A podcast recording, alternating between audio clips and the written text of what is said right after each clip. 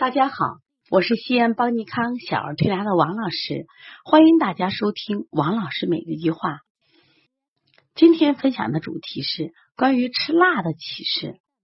因为在本月十一月二十号，邦尼康举办了关于小儿鼻炎、哮喘、腺样体肥大的四合一疗法论坛，也吸引了全国各地的同行们来邦尼康来学习。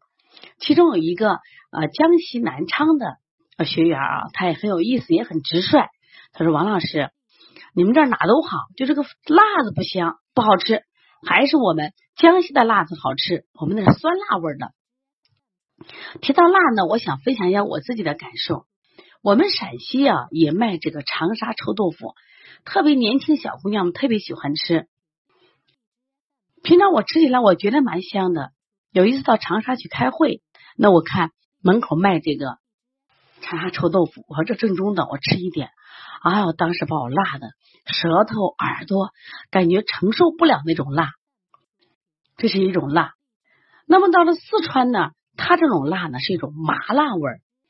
实际上，云贵地区的辣呢，它是一种酸辣味儿。本身呢，我是山东人。山东人，你要是想去吃辣子，确实很少。但是山东人呢，我从小就见到我妈妈，包括父亲、爷爷奶奶、姥姥姥爷嘛，他们都是吃葱蘸大酱。其实这个葱呢，它也属于辛辣。我们经常看这个《乡村爱情》，看到东门的生活，两腿盘在炕上啊，吃这个大葱卷酱啊，吃的好香啊。那么他们跟山东人的生活习性很像啊，他们的辣呢，主要来源于这种大葱的辛辣味儿。其实这种这个辣呢，让我去思考啊，你看四川人吃麻辣，骂出辣出来很多的歌星；我们陕西人如果吃这种麻辣，就骂出了辣出了很多痔疮病人。湖南人吃辣，雷厉风行没有问题，但是。我们陕西人吃辣子的话，都是油泼辣子；山东人吃辣，他是吃的葱的辛辣味儿。为什么有这么大的区别呢？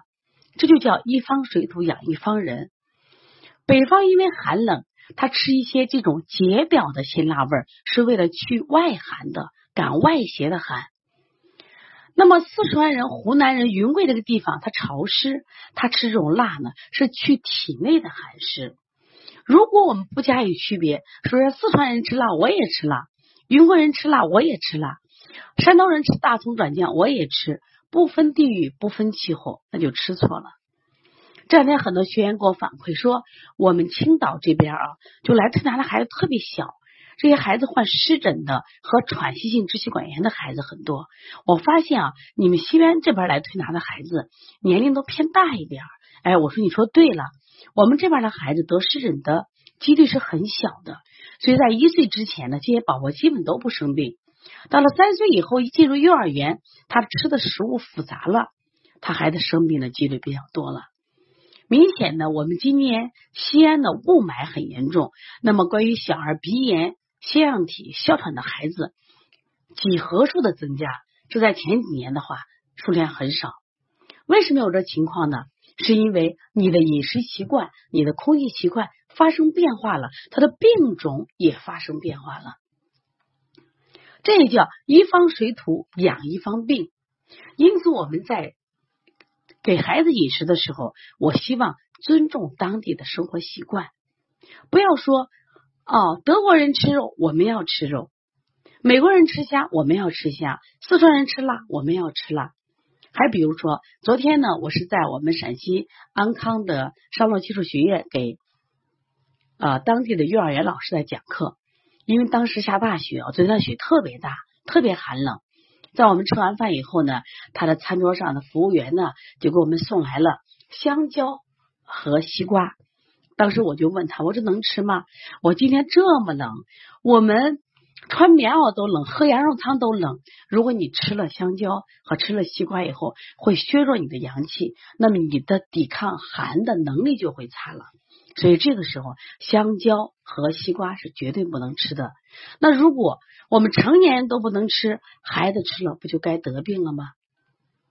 妈妈们千方百计从各地买来各式各样的水果给自己的孩子吃，你吃对了吗？你是按照一方水土养一方人的生活习惯来给孩子吃饭吗？还是只要你有钱，你有能力买得到，你就给孩子吃？那这种方法一定是吃错了，对孩子的伤害是非常大的。关于饮食，如果你还有一些疑惑，可以加王老师的微信幺八零九二五四八八二九。其实很多孩子的病都是吃错了或者吃多了导致的。我想，如果从饮食入手，就可以让我们孩子少生病、不生病。你有什么问题的话，跟王老师直接咨询。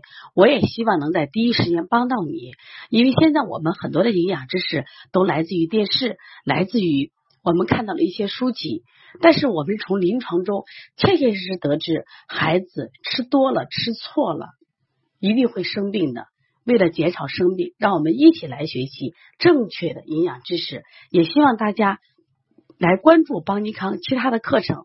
我们有专门为妈妈开设的小儿推拿基础班，为同行们开设的小儿推拿辩证提高班，也有。专门的开业创店呃开业创业班，还有小儿推拿讲师班，也希望跟邦尼康一起能传播正确的育儿理念，让更多的家庭和孩子在我们中医育儿思想的呵护下健康成长。